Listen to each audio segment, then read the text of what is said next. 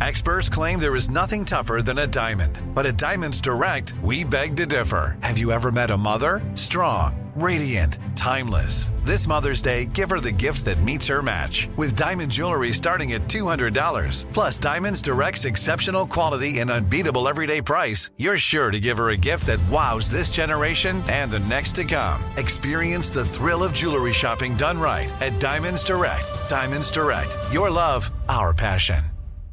This is your moment, your time to shine, your comeback. You're ready for the next step in your career, and you want an education employers respect. So you're not just going back to school, you're coming back with Purdue Global. Backed by Purdue University, one of the nation's most respected public universities, Purdue Global is built for people who bring their life experience into the online classroom. Purdue Global, Purdue's online university for working adults. Start your comeback today at purdueglobal.edu. Right here, right now. Find your beautiful new floor at Rite Rug Flooring. Choose from thousands of in stock styles, ready for next day installation, and all backed by the right price guarantee. Visit riterug.com. That's R I T E R U G.com today to schedule a free in home estimate or to find a location near you. 24 month financing is available with approved credit. For 90 years, we've been right here, right now. Rite Rug Flooring. Pacaso knows your vacation home is your best home. It's the place that brings family and friends together. It's where you're the best version of yourself. Pacaso makes it easy to co own a luxury vacation home in amazing locations. Listings start at 200K for one eighth ownership. Pacaso does all the work for you luxury furnishings, maintenance, billing, scheduling, and more. And you can resell on Pacaso's marketplace anytime, historically for a 10% gain. Visit Pacaso to see thousands of listings. That's P A C A S O dot com. I'm Molly Jong-Fast, and this is Fast Politics, where we discuss the top political headlines with some of today's best minds. And Donald Trump says Taylor Swift endorsing President Biden would be disloyal to the man who made her so much money. We have such a great show today. MSNBC's own Mika Brzezinski tells us about her journey to help women, and she also tells the story of how she mentored me. Then we'll talk to pollster Adam Carlson about the flaws in polling in the 2024 election. But first, we have the host of the enemies list, the one, the only, the Lincoln Project's own Rick Wilson. Welcome back to Fast Politics, my bestie, Rick Wilson. Good afternoon, good morning, good evening, or whatever time this podcast airs in your part of the world. I'm glad to be back with you. Oh no, we're like giddy in this horrible, unbearable way. I plan today, as we record this, to be unbearable all goddamn day. I prefer insufferable. Well, I could be insufferable too. you can do it all. I, I, just finished writing this piece about McConnell that hasn't gone up yet, but you know what? I'm just fucking done. I'm done with these people. Let's have a moment here first. We got a lot, a lot of fucking bullshit to talk about. I want to start with the very bad, no good week that the Republicans in the House of Representatives had. Yeah, let's go through it one step at a time. when you get to the first part of it, of Trump not being immune from prosecution, which, you know, it seems like that happened like a month and a half ago, but it was Monday. When you look at that decision alone, mm-hmm. it, it is a nuclear bomb going off on the January 6th case. Trump really, really was depending right some method to, to spin that case down because look, he knows that gutless Merrick Garland is eventually going to say to Jack Smith, okay, boss, time's up got to call it. He's the Republican nominee. We can't be we can't be seen as uh, as biased. Yeah. So we have two minutes to trash Merrick Garland. You call me anytime, day or night, and I'll trash Merrick Garland. I'm so freaking done. Do all special counsels have to be Republican? Like, you know, there are a lot of fucking Democrats out there. Generally speaking, the special counsels of of our recent memory, Durham, who aside from magnificent facial hair seems to have been an utter fucking legal chuckle fuck of the first order. You know, the the infamous Durham report was going to reshape America forever. And it turned out to be nothing. This guy, or HUD or Hoop or whatever his fucking name Hur. is. Hur. I'm sorry, but the level of unprofessionalism in that report, the level of editorializing in that report. I'm not the first or the last to make this comparison. This was very much like Jim Comey. I don't have evidence, but I'm going to go out and slap him around a little bit. You know, I think I think Harwood said that yesterday, and I just it, it's just like there's nothing there's nothing in this report that is more important than the finding that they're not going to bring criminal charges against him. Set aside the editorializing bullshit, okay? And they were Biden's handwritten personal notes that were ex post facto classified in some of the cases. The real drama that they're trying to make out of this thing is, oh, Biden is senile. He's drooling in his porridge. Ho, ho. And, and I will say this Right. I liked Angry Biden last night. I liked Angry Biden going out there and knocking the shit out of some of those reporters.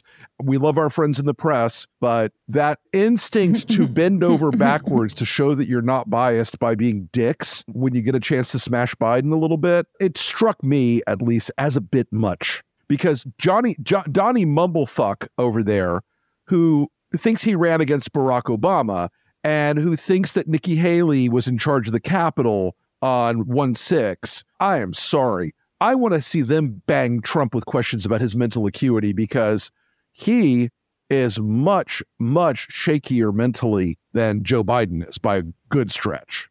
Well, I have this theory that if you're defending yourself, you're you losing. So I never defend myself.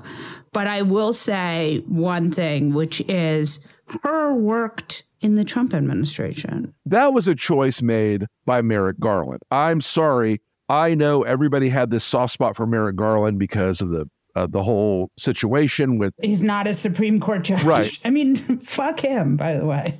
I'm not a Supreme Court justice either, and woulda, coulda, yeah. shoulda. Okay, but he is so cautious and so programmatic, and I know.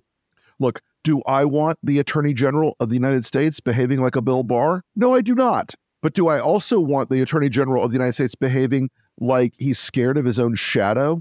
And when the bad guys are aggressively pursuing epic fuckery? No, I do not. Yeah. I mean, that is really such an important point. Democrats continue to play by the 2012 rules, and Republicans have weaponized the entire federal government. So this week, the House Republicans tried to impeach a cabinet secretary because they didn't like what he was doing. It didn't work because they can't do math. But I mean, come on. The absolute epic dumb fuckery of the Republicans in the House if you were in an ordinary situation, the speaker would slink away in shame. He would go and leave to spend more time with his son's porn app on his phone whatever the hell. It was so humiliating. And the guy ran out of there like a scalded dog. I mean, he ran out of there like his dick was on fire. And honestly, this whole thing was a trial run for impeaching Joe Biden, which is their biggest desire, their greatest passion. And they don't have the votes because math is hard. And they're going to have even fewer votes soon because more Republicans are pulling the switch. They're getting out of there. They're running. Here's a question I have for you. So, Republicans, MAGA Mike Johnson, been in the House since 2016. I mean, I've been in the House longer than Mike Johnson's been in the House. This guy, he has decided that he's going to put these bills on the floor and just pray to Jesus that he has the votes. Turns out Jesus is not a vote whip. Here's my sequence of House speakers I have either known or dealt with or been around for. Okay. Jim Wright, Tom Foley, Dennis Hastert, Nancy Pelosi, John Boehner, Paul Ryan, Kevin McCarthy. You know the difference of all of these people and Moses Johnson? They can do math. They could do math. They could count votes. They knew when they had the votes and when they didn't. And the number one rule the single most important rule of all as Speaker never bring a vote to the floor unless you're going to win. This is something they beat into your head on day one of Speaker school. And these guys just don't get it. They just didn't understand it. And I'm sorry, I have very little pity for him. He embarrassed himself. So he brought the Mayorkas vote, it lost. Then he went and brought this Israel funding standalone, it lost. One of the things I want to ask you is like, so here you have the five vulnerable Republicans, like Mike Lawler, that fucking guy. And these guys, and you have about five or six in California, and you have uh, Republicans with a one vote majority. Um, what happens when Mike Lawler goes back to the Hudson Valley and is like, yes, I voted to impeach the cabinet secretary first time in 100 years. Yes, I voted for an Israel aid standalone, which, by the way, Israelis didn't want. What happens then? None of these guys, okay, not one of these guys in that Biden 18 has a argument to make that they're not all on the crazy train. Every single one of them has to go home and say, yeah, by the way, I know we didn't do anything on X, Y, or Z issue that you care about, but we did vote to impeach the DHS secretary. How do you take that out there? That's a bold strategy, Cotton, to go out and say, we're going to go out and, and campaign on the fact that we impeached. It's so obscure. It's so in the weeds. It's so small ball crazy. I'm just like, who's running this thing? And the answer is apparently nobody, because if someone with a brain. No, I think the answer is Donald Trump. That's true. Let's not forget they wanted to make him Speaker of the House. Right. I mean, that would have been amazing. But this is going to be their problem with the RNC chair. They want Ronna out. Ronna, this is a woman who has spent the last, whatever, 10 years basically just destroying herself, proving the adage that a guy I know once came up with everything Trump touches dies. this Ronna, this is the worst job, right? You have to raise money for the Republican Party Donald Trump is spending all his money on lawyers. And then I guess he's going to have to put some money in this $83 million uh-huh. bond, right? And then he's going to have another 100 million, 200, 300 million coming up for the fraud case. So Ronna McDaniel has to raise money, convince big donors it's not going to Trump's legal fees. I mean, this is a terrible job. So they're going to remove her and put someone else who is less good at fundraising in this job. How does this work? Laura Trump is going to be the best Republican Party chairman ever, and I hope she stays there for a hundred years. Then Eric is calling people, asking them for money. I mean, you had a speaker, and again, I am no fan of Kevin McCarthy, but you had someone who sort of knew how to do it a little bit, right? Then Tom Emmer wanted to do it. Trump was like, not MAGA enough. Let's get someone who's really incompetent because that's the true spirit of MAGA. Ergo, I can see so many outcomes of selecting a different RNC chairman that end up in clownish disaster. And every single one of the people that could take that job that would make Trump happy, every single one of them are going to do one thing shovel money back to Donald Trump. And every penny that small dollar donors put into the RNC right now, or big dollar donors, by the way, this is RNC's major donor season. Right now, if this was the Bush or Reagan administrations, right now the RNC chairman, whether it was Michael Steele or whomever, would be out saying, okay, we're going to do the convention. So AT&T, we'd like a half a million dollars. And Democrats do this too right about now, right? Everybody's doing their major fundraising. I got to tell you, if you're a major fundraiser, major dollar fundraiser, a corporate board type, you're thinking, the hell I'm putting a damn dime into that rat hole. And that's why the RNC is broke right now. That's why they're broke. When, when I was working for Bush in the 2000 cycle, I think at this point, the RNC had something like $180 million in the bank. This is nuts that they have that they have $8 million cash on hand. And then a line of credit because you know things are going great when you need a line of credit. So, but they, they owe on the eight something like five. And so that's why they're out getting a line of credit. I mean, at this point, they're going to be out like getting a getting a, a, a title loan on their cars. I mean, it's so bad, and we shouldn't make fun of them, but I think we should because fuck them. So, I mean, what is amazing to me is you have a Republican presidential candidate who was an incumbent who has such a tight grip on the party and also everyone else is so fucking scared of him that he now controls the house right? He's fighting with McConnell in the goal of controlling yep. the Senate. They don't even have the majority, but he wants McConnell out. And, and, by the way, they, they may get they may get that. Yeah, I think McConnell's like fuck this shit. Don't you think? Well, look, I think he'll finish his term. Right. He's not going to do the Kevin where he leaves in January. right. Although I will say this, you know, a lot of McConnell people, a lot of McConnell folks that are out there are like, you know, he could rally one last time. I'm like, if the motherfucker was going to rally, he should have rallied on January 6th when there was a moment where he had a majority of the Republicans in the caucus. A majority of the Republicans in the caucus were with him, and every Democrat, of course, and he wouldn't do it. Can we just go to the alternative universe for a second where McConnell whips those votes, Trump gets impeached, and it is clear that he can never run again? Republicans, fast forward, they are unstoppable. They have Nikki Haley as right. the nominee. I mean, they did this to themselves and to all of us. They chose this path. Here's one of the things that I think is really important to remember the mob terrifies everybody. It terrifies Mitch McConnell. It terrifies Mike Johnson. It terrifies every Republican out there. They're all petrified of Trump and his mob and the idea of their violence and their cruelty and their willingness to use violence and force against people. You know, you want to know why the Supreme Court was so cautious yesterday or the other day in their hearings? It's because they're worried about becoming targets of the damn mob. They don't want to be targets of the mob. Shaye Moss, Ruby Freeman. I mean, they ruin your life. I mean, that's the, you know, they're really scary. They are scary. And you know what? And, and the people that, that will not put up with their shit are, you know, assholes like me, dragged out feet first. But the intimidation is where that alternative universe failed. We could have been in a different world. We could have been in a better place. But, you know, that day, Mitch McConnell said, nope, we're not going to whip votes for this. It's for settle this at the ballot box and not in the, uh, or not with the impeachment. The voters have already spoken. I mean, what could, what, what, what's, and as one of his aides said,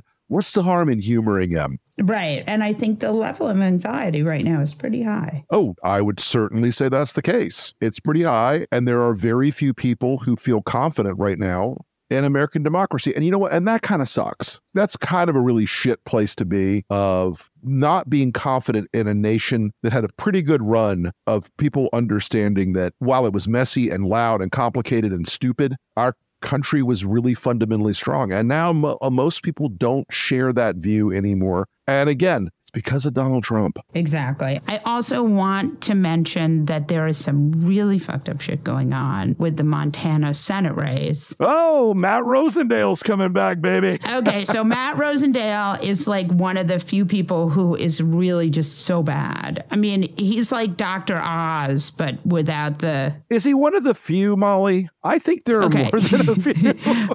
Let's be honest here, though. He is peak MAGA. He is high tone MAGA. So he was endorsed by MAGA Mike Johnson, and then MAGA Mike Johnson thought better of it and said that he was unendorsed. it's been a bad week for Mike Johnson. Apparently, Mike Johnson's not an ace at picking them, as they say.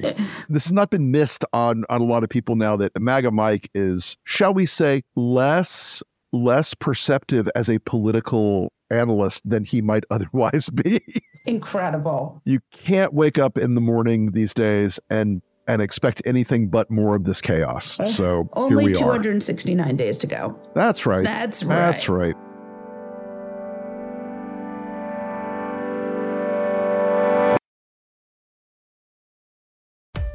Did you know Rick Wilson and I are bringing together some friends for a general election kickoff party at City Winery in New York on March 6th? We're going to be chatting right after Super Tuesday about what's going on, and it is going to probably be the one fun night for the next 80 days. If you're in the New York area, please come by and join us. You can go to City Winery's website and grab a ticket. Mika Brzezinski is the host of Morning Joe and Morning Mika, as well as the founder of the Know Your Value movement. Welcome back to Fast Politics, Mika. Yay. Hi. Hi. I am so excited to have you. And this is one of these things where you're doing this mentorship project. Yes, I am. You mentored me. So, oh. and I saw this, I was like, Wait, so let's talk about first of all, I love the idea that you have to be over 50 for this one category. to get on the list. Yeah, you're too young. Yeah. I'm too young. It's like finally something I'm too young for. So the thing I think people don't know is you've been doing this for a long time, and this did not start as a glamorous project. No, it didn't. But can I say a story about you first? Always. And then we'll talk about how non glamorous this was. So somebody once told Molly that she would never be something. Yeah. And she told me that story just in passing, blah, blah, blah, blah, blah. Like it was, you know, I ate a sandwich and someone told me I would never be a, I don't know, on air contributor or something. Right. Something. And I thought to myself, she just said that like she was eating a sandwich. like that was okay. And it was like part for the course. It was just something that she decided that she would accept. And I thought to myself, that is effed up. Like right now, I don't know this woman that well, but I need to talk to her. We yeah. need to have a little talk. And then she needs to have a little talk with that special person. That's all. That's all I'm going to say. That was my mentoring. You're welcome. Yes. And let me just say, you were right.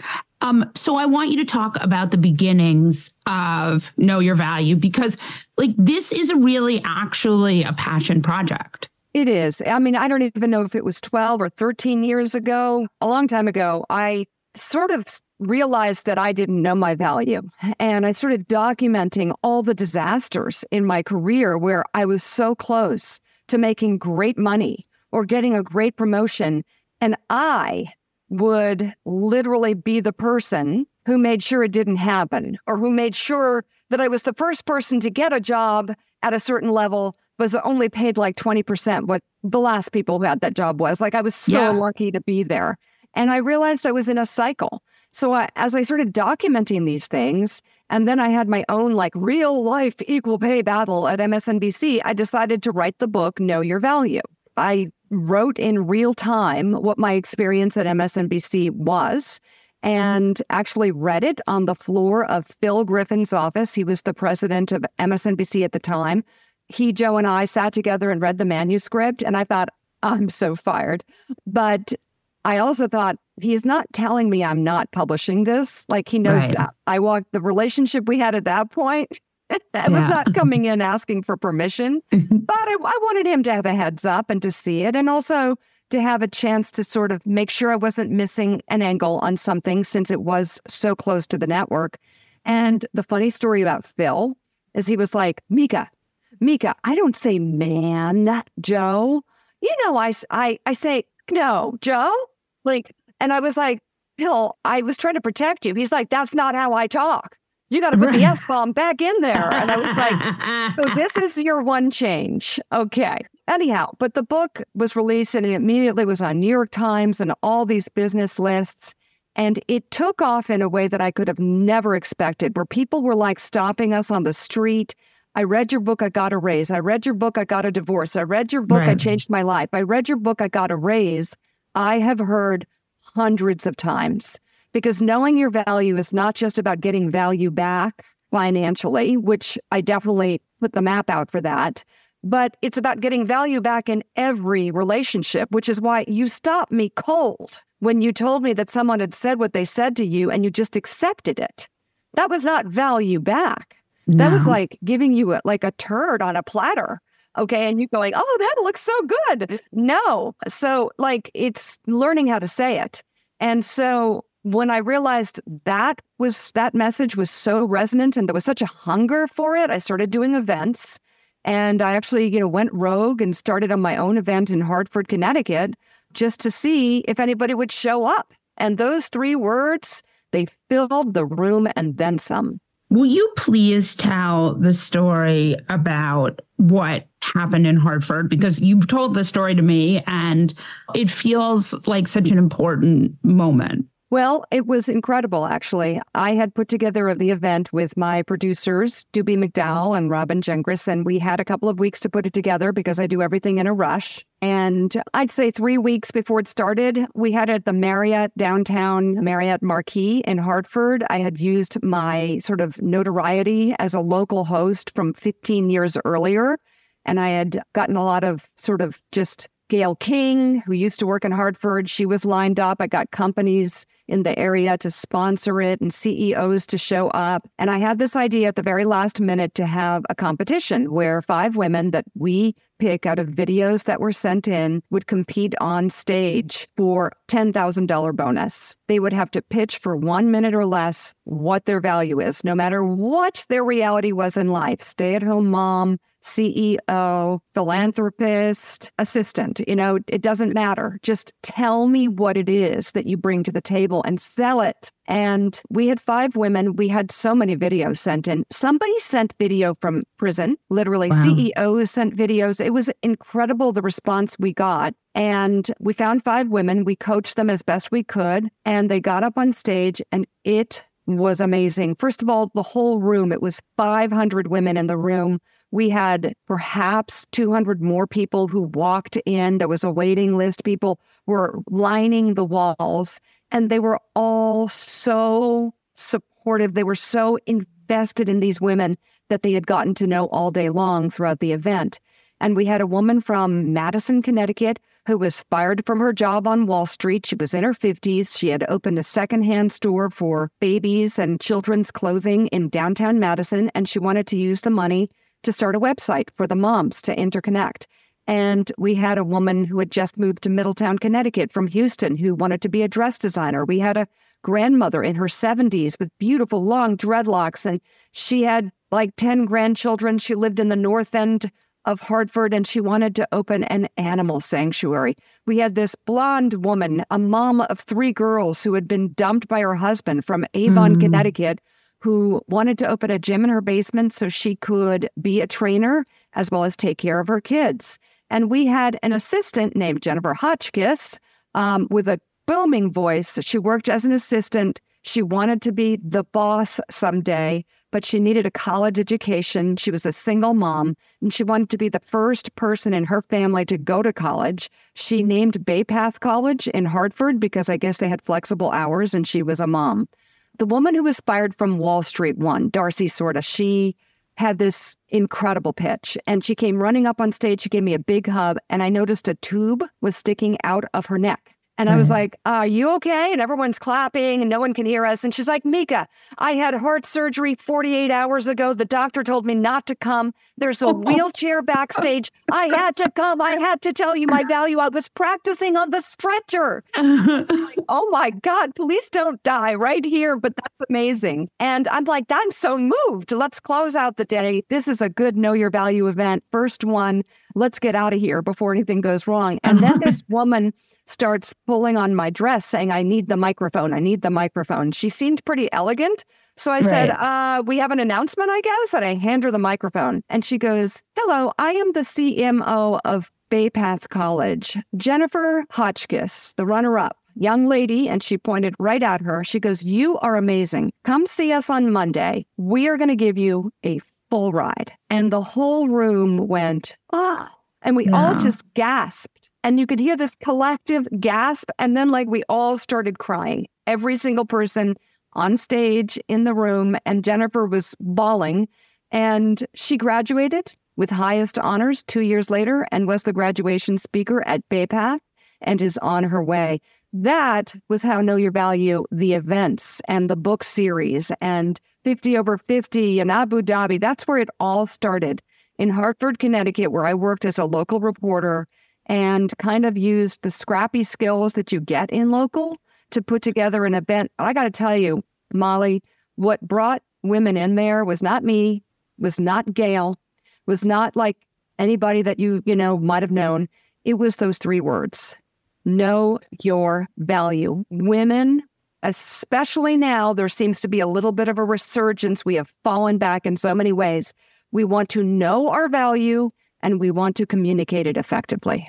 Um, I also well up when you tell the story of Bay Path College. It's amazing. And my husband is on the board of this college called Southern New Hampshire, which oh. is another college, right, that does um, education for people who are going back to college. And it is so important that we make education affordable for people. It's very meaningful to me. So I wonder if you could explain how people nominate each other for these two different groups 30 under 30 and 50 over 50 so with 50 over 50 actually you, uh, we need to start talking about the next us list. Our right. first us list came out three years ago. We had 10000 submissions in less than two weeks. Just to understand when the 30 under 30 list started for forbes their first year and it's gone global it's huge so I can say this, they had a couple hundred. Um, so again, like Know Your Value, 50 over 50 kind of reaches um, an area where women are really hungry for recognition and for a sense of their value. And we have found that not just in the United States, but around the world, women are reaching their greatest impact, their most money, their greatest joy well after the age of 50. Whether it's starting families or becoming CEOs or doing a complete pivot, they're doing it and they're killing it. And I can't tell you how many women we were like, oh my God, this is insane. And so Randall Lane, the head of Forbes, and I, like within minutes, realized after the US 50 over 50 list was launched that we needed to go global. So there's Europe, Middle East, and Africa, and there's the Asia list. And we literally have the most incredible responses when we call out to people to sign up. So to, you can go on Forbes.com or knowyourvalue.com to know how you have to be over 50 and you can nominate yourself, which I think is very KYV, or you can be nominated by a friend or a colleague. Honestly, we do the vetting. It's extremely complicated and it's really fun and really rewarding. So, talk about some of the speakers you're having at this. Okay, first of all, last year was insane, and this year is turning out to be completely different and insane. So, we have such a diverse list of, of speakers. We meet in Abu Dhabi, the crossroads of the world. The concept is the 30 under 30 listers and the 50 over 50 honorees come to Abu Dhabi. There's a ton of cross generational mentoring going on. And yet again, Generation X. What generation are we, Jesse? We get left out, but that's okay. We're not. Well, I'm not listen, complaining. someday you'll be 50. 50. You should come, by the way. no, it's our one live show. If it were not our one live show, I would be on my way. Do it live. Do it live from Abu Dhabi. Anywho, but it's uh, everything from Shania Twain to Sheila Johnson to Ellen Johnson Sirleaf, the former president of Liberia. We have like Suze Orman. Yes. By the way, know your value. She is my inspo. I mean, I used to watch her talking to people on the phone, and I learned to talk to people honestly by watching Suze. Kathy Griffin told me the reason she has money is because of Suze. Really? Yeah, because Suze tells you how to do your money. She does. And she doesn't mince words. She's like, you're doing it all wrong. This is what you need to do. And she doesn't hold back. I love how just blatantly, bluntly honest she is with people about how they need to change their lives. And it's going to be the the event itself. Huma Abedin, as you know, who's also on Morning Mika, is the vice chair. And we're going to have a lot of women from the region as well. We're very well known in their own right in the region. So the mentoring is it goes in so many different directions, younger to older, older to younger, Middle East to Western. You know, I remember the second year when we had Elena Zelenska, Billie Jean King, Gloria Steinem, and Hillary Clinton all on stage together. I was like, Wow. pinch me right now. I was in the elevator, and this girl in her 20s, like my daughter's age, she was like, Oh my God, this elevator is so slow. I have got to get to networking. and I'm like, Who's excited about networking? Like that makes me want to vomit, actually. Like networking, I don't know why, but it feels like such a chore, you know? Right. And she was, she had been to the first networking event and loved it so much that she was like late and freaking out. And I thought, okay, this event is successful. If you've got a 20 something, like, like my 20 somethings like to stay home. So, um, you know, post COVID 20 somethings are not, you know, the most like, I want to network. But this, this kid was just on her way. So the event's remarkable. It it really is something that I could have never dreamed of in terms of what people take away from it, no matter who they are, where they come from, what their age or background is. And I'm I'm really proud of it. I'm blown away by it, but I'm I'm incredibly proud as as to what we've been able to accomplish with 3050 in Abu Dhabi. So now talk to me about Morning Mika. Mm, yes, yes, yes. Four hours and then morning Mika. I love it. Actually, I came into it with a little bit of a bad attitude because the four hours are exhausting. And I just was like, am I going to be able to give it and bring it? And the first, like the pilot, I was like, oh my God, I'm so tired. I don't know. and then I got into it. And now I'm like, oh, Joe, you take this segment. I just had an idea. I need to type it up for Morning Mika. And I'm like, if you see me on my iPad during the show, I'm like typing away because I'm like, oh my God, great thought. So I love it. And I love that Jen, Simone, and Huma are the co hosts. What's yeah. fun is that I think they just all, they're all joyful, beautiful, fabulous people who have a different take on things, yeah. maybe a little different than I would have, but we come to it with so much joy. And the whole point is to have a lot of fun and to have a really interesting conversation and to move it along quickly. So when you're watching or you pull it up and you stream it while you're doing other things, it's going to move fast. It's not going to bog you down. And you might even like rewind and go, What was that? That was fun. I'm going to use yeah. that. So I love it. I think it's great. And I also think that there's so much resistance in media to the idea of women like doing programs together. And there's something really cool about the fact that all the hosts are women. Yeah. I mean, I, you know, everyone was like, when the we were putting together the show and they're like, well, how should we describe it? With a women's take? And I'm like, no, no, we're just four hosts. We happen to be women, but I, I'm not sitting here going, women, we must be all women and let's tell everything about women and let's talk about women. We will all talk about things that interest us, which probably will bring us to women's issues, but we're not going to force it. We're going to talk about what's out there and what's bugging us and what's keeping us up at night. Yeah. Well, and I also mm. think ultimately, I mean, all of these elections 23, 2022, 2020, 2018, the story we don't talk about, but they've been women's elections. They've been about Roe. They've been about, you know, Donald Trump's misogyny. I mean, these have been the issues that have propelled us. Yeah. And there have been a lot of things that I, I want to say on Morning Joe. It's not that I haven't had the chance. Ha ha ha. No, it's not. It's not Joe interrupting me. It's more, I want to own it and I want to say it right to camera and I want to be very clear about what I'm saying. And I have some things things to share about my own personal experience with that former president, and this is a good place for it. Yeah. So interesting. Mika, thank you for joining us. Yay. Thanks for having me. And thank you for being on Morning Joe. We love having you, Molly Jong-Fast. You're the best. Oh, it's really fun.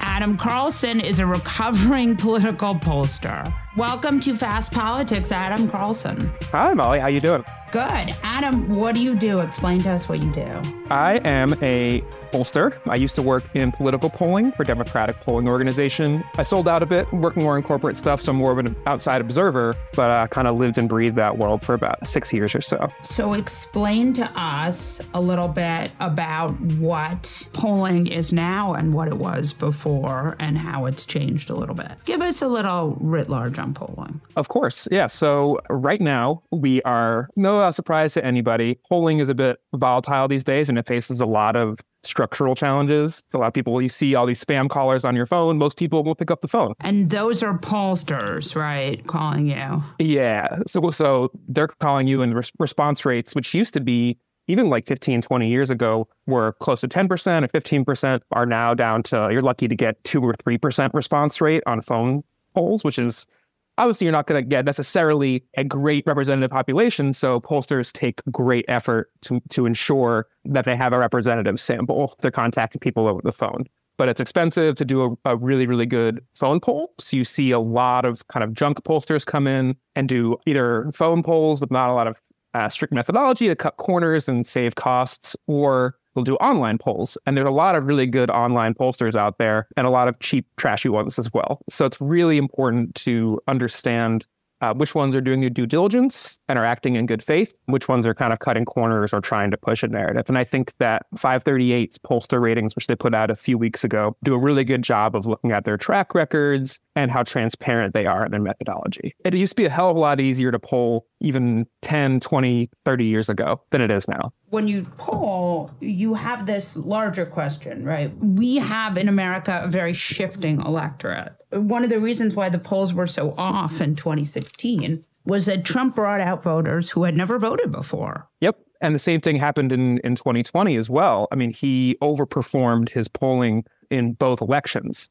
And kind of a little known fact is that polling was pretty good uh, in the Trump era when he wasn't on the ballot in 2018 and 2022. But when he's on the ballot, things tend to get a little, a little screwy because, to your point, a lot of his supporters are pretty distrustful of institutions, including polling, because Trump has railed against them when they haven't been benefiting him. He loves them now because they mostly show him ahead, but they're much less likely to pick up the phone or to even take an online survey. So it's harder and harder to reach his base. Let's sort of talk about what is happening right now. You have a really interesting thesis. There's a lot of polling that shows Trump ahead in varying degrees, but there's also a lot of polling that is junky, that is messing up the averages. So in 2022, there was this big narrative that was being uh, pushed by a lot of media outlets that it was going to be this big red wave. And a lot of that was informed by, again, these kind of junk pollsters like your Trafalgars, your InsiderAdvantages. Rasputin. Yes, it's Rasmussen. Rasputin. Yeah. yes. Rasmussen, who were just putting out again these cheap polls, whether they were acting in good faith or whether they were kind of cutting corners on methodology, they were showing Republicans doing better both nationally and in key swing districts and swing states. And that's why a lot of folks were surprised when Democrats ended up holding their own in a lot of these uh, key races, almost holding the House, which was pretty much unfathomable to most people beforehand. But the uh, site Split Ticket, which does a lot of great work on this and kind of pokes holes in a lot of conventional wisdom using data, had an average for the national popular vote for the House which only included high quality pollsters. And they got really close to the, the, the, final result. Again, by being discerning and looking at, okay, who is a reputable pollster? Not ones that are showing good results for your candidate, but ones that are doing their homework. And so we're kind of seeing a bit of a version of that again this year. It's still early. But uh, some data I worked on with The Economist using 538's new pollster ratings uh, for a Trump versus Biden 2024 head to head race found that polls taken in, in January of 2024 of the really good, highly rated pollsters only had Trump ahead by under a point, actually 0.2 points. If you look at pollsters that are ranked most poorly, so the ones we were just talking about, your Trafalgars, et cetera, they had Trump up five. So it's under one point versus five points. Obviously, Biden wants to be ahead, but an under one point popular vote margin is definitely easier to come back from than being down five. So a lot of media and sites like RCP will just group all of these pollsters together regardless of quality. When in reality, if you kind of look at it by, all right, what's their track record? Are they acting in good faith? Are they publishing their methodology? You can get a what is potentially a more realistic average. We won't know until election day, but I think an average is only as good as the polls you include in it. I want to go from here to the idea of polling as disinformation. So 2022, Ron Johnson wildly insane, not super popular candidate runs against him called Mandela Barnes. He is the sort of grassroots candidate, wins the primary versus a sort of more traditional candidate. He is polling six, seven, eight points behind. He loses by a very small one point less, you know, a little less than one point margin. I mean, he was basically destroyed by polls, right? a lot of those decisions, so to your point, uh, Mandela Barnes was pretty much cut loose by the uh, Democratic Senatorial Campaign Committee and triage because to focus on polling. other races. Yeah, they do their own internal polling as well, which we never get to see. That also probably showed. It probably informed it for sure. Um, and he, for whatever reason. So they were all wrong. They were all wrong. And polls are wrong. And I mean, Wisconsin has had some big misses in polling recently too. I don't know if you remember the poll that had Biden up by 17 there in 2020, October 28th, 2020. Um, which obviously is a big a big outlier. But to your point, it was clearly a pattern, right, where he outperformed his polling, and then in retrospect, if Democrats had uh, invested in Barnes the way they had in other races like Arizona, Pennsylvania, it's a very good chance he would have won. And Ron Johnson is one of the most right wing senators in a representing a state that Biden won, which is very rare these days. That one really hurts. I don't necessarily buy for that race that it was disinformation. Certainly in that race, I don't think it was. But there's clearly a way to shift the narrative via polls. Yes. And this was actually a point that one of Nate Silver's hypotheses, which ended up not looking so great in 2022, was that, well, Republicans are releasing all these polls from their internal their internal polls and Republican affiliated pollsters that are skewing these averages. Like Democrats could do that too, but they aren't. So it's kind of like a free market effect. And maybe that was Democrats didn't believe their own numbers. Maybe they just wanted to keep it close to the vest. Who knows? But in reality, it was just them flooding the zone with Republican leaning polls. Again, whether that was good faith, poor methodology, just a you know a regular polling miss We'll never really know, but it did shape the narrative leading up to it. And we don't really know what the effects of that narrative shaping are. Did it shift funding? Probably. Did it prohibit Democrats from donating in races that they otherwise would be competitive because they were despondent? You never know. It could be it could have had the opposite effect. But polling for better or for worse, I would argue mostly for worse, does shape the narrative, which the media narrative, especially, especially if we don't have much else to go on. People are trying to read the tea leaves from these like uncontested presidential primaries right now, and they're grasping at straws for the most part. And polling is the only thing to talk about right now. And right now, the narrative is that Trump is winning, Biden's in trouble. That drives clicks, but it's, uh, it's, a little more complicated than that, I think. Yeah, so let's talk about this because there is also one other factor here that is deeply involved in polling, and that is no labels. Mark Penn's wife's organization, Nancy Jacobson. So Mark Penn has a polling company. Can you talk a little bit about that? No Labels is a third party organization that fundraises, gets a lot of money from Republicans, really desperately wants to make the case that Biden cannot win and that a third party candidate needs to come in. They've had some trouble trying to find a third party candidate, but that is their goal. So, Mark Penn heads up the Stagwell Group, which partners with uh, Harvard University on the Harvard Harris CAPS poll. He also has an organization called HarrisX, which primarily does tech and telecom polling, but has been doing political polling since at least 2018. They put out some kind of eye popping headlines, and Dave Weigel did a great story about this, particularly around Israel. They did a lot of polling around the Bob Mueller case. If everyone remembers that, it feels like decades ago. That kind of raised some headlines and has shown some some polling, or they've put out some maps that show this kind of viability for a third party candidate that had been met with some skepticism. Right, which is very convenient because the wife is running an organization that is running a third party candidate or trying to. I think the press is waking up to that a little bit. I think that'll take more shape if and when they find a, a candidate, which supposedly will be as soon as March. But there's been a lot of stories know, Adam Bass has been doing a lot of good research on this and some good stories on this, but they're just really struggling to find a candidate. They're on about the ballots in some states, but they're having a lot of internal issues, including with their their funders who thought it'd be more of a, an issue-based organization. Don't they have some donors who are suing them? Yes, Robert Durst. So it's members of the Durst family because they feel it's a bait and switch, right? Yeah, they want it to be kind of based on issues and finding a middle path and bipartisanship, I believe. There was a whole time story about this. And they feel that they're not getting what they paid for because they're trying to field a third party candidate, which most people are concerned about would hurt Biden more than Trump, especially given that there's all the people that are going to decide this election are people that don't really like either of them. And they may they may gravitate towards a, a Joe Manchin or a Larry Hogan or people who are more in the middle of the spectrum. Of course, it's hard to see the difference between a Joe Manchin and a Joe Biden when they're they largely read a lot alike, except that Joe Manchin worked on killing some of Joe Biden's more fulsome legislation. You know, I mean, it's sort of amazing. Like,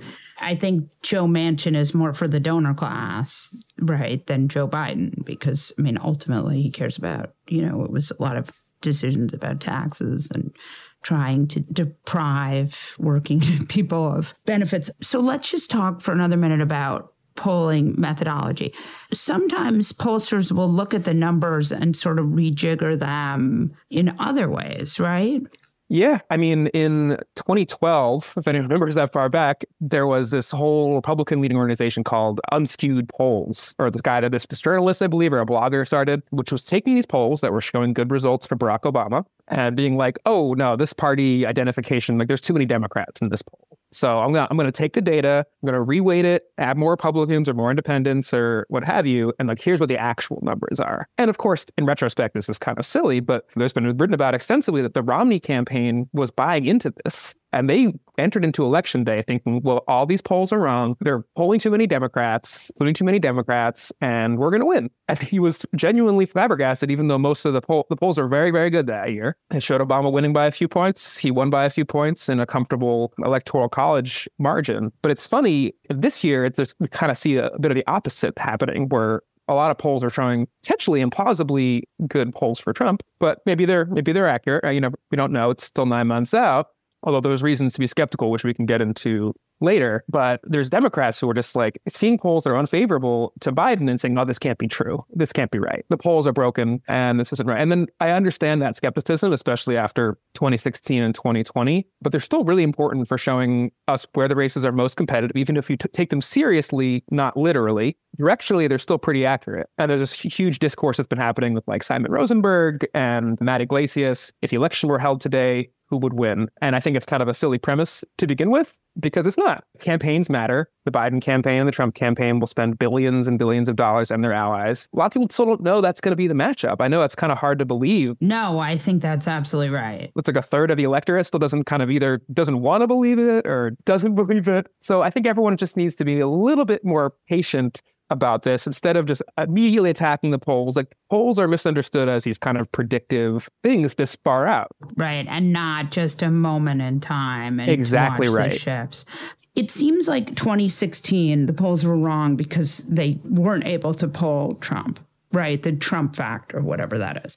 And you're saying that again in 2020, the polls were wrong because they weren't able to pull the Trump factor, but Biden was able to pull out more voters too. So it ended up working out, right? Yeah, I think it's definitely 2020 is a bit more complicated. And there's a lot of theories, but I think there was some of that kind of repeat. But just it's Trump voters are kind of weird and hard to contact sometimes. That can skew things. The polls had Biden winning in 2020, and it got that the national popular vote decently right, but really underestimated Trump in the swing states. So he still won. So directionally, like they got they said Biden was going to win, and he did, but it was very, very, very narrow. And that was not the case from what the polls were showing. I thought it was going to be a pretty comfortable win. So basically, when Trump is on the ballot, it's much, much harder to poll. It's a small sample size, but for the data we do have, 2016 and 2020, yeah, it tends to be a little bit unpredictable. And the past two times, it's worked in his favor. But one theory that some people have, which is again hard to prove, is that pollsters have been looking for answers. Going back to the beginning of this podcast, like what are the problems facing the industry? Sometimes pollsters are changing their methodology from cycle to cycle to be like, all right, we're having trouble getting a representative sample, getting enough Republicans or getting enough young people or people of color on the phone, which are just harder to get in general. So it's possible they could overcorrect, change their methodology too much, and underestimate Biden. I think that's an underrated possibility. Again, we won't know. But just because something's happened twice before doesn't mean it's going to happen a third time. Oh, so interesting and also so strange. Are you guys going to figure out a new way to do polling? it's a constant conversation. I mostly do, again, for mostly a corporate nonprofit clients, although there's a bit in the political realm do online polling. The issue with that is you can't get a truly, well, as much as you can ever get a truly representative sample because you have to opt in, you have to click in, and you usually you're you're paid for your answers versus phone polls. You can do random digit dialing. You can work from very very large voter lists and work from there, get a representative sample. Then you have the response rate issue. The New York Times did a good, um, really interesting experiment in Wisconsin in 2022 with mail voting, I mean, mail polling rather, to see if that would increase response rates. They gave a little incentive.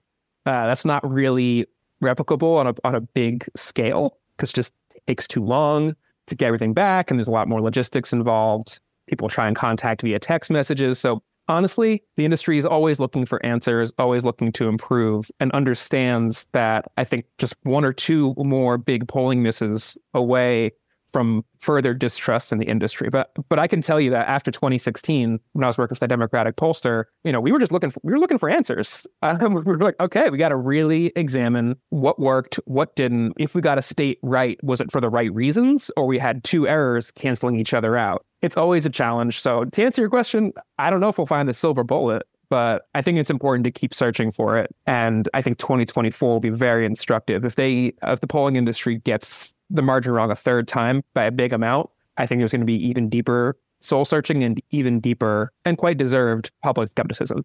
Thank you so much. Of course. Thanks for having me. And now your moment of fuckery. Who is your moment of fuckery? We covered a lot of shit. My moment of fuckery this week is the special counsel who decided he was going to try to make this into a, a, a job application in the Trump 2.0 administration instead of a straight up the middle analysis of the legal case that he was hired and swore an oath to examine. If like me, you you read that thing and thought, "Wow, this is an editorial, not an actual fucking legal case, you would be like I am, kind of pissed off and you think this is a moment of fuckery. And it is. My favorite, actually, thought on this comes from our friend Joe Scarborough, who said they couldn't indict Biden legally, so they tried to indict him politically.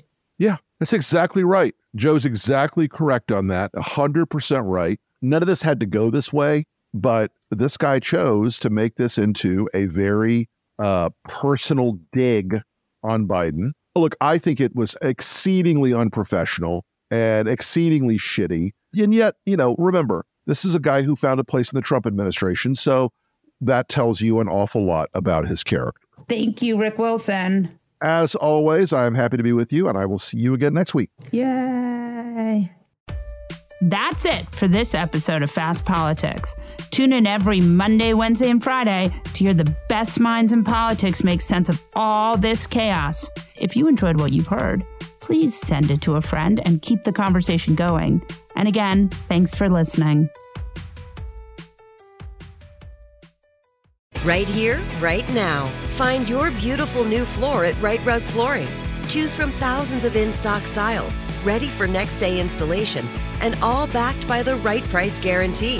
Visit riterug.com. That's R I T E R U G.com today to schedule a free in home estimate or to find a location near you.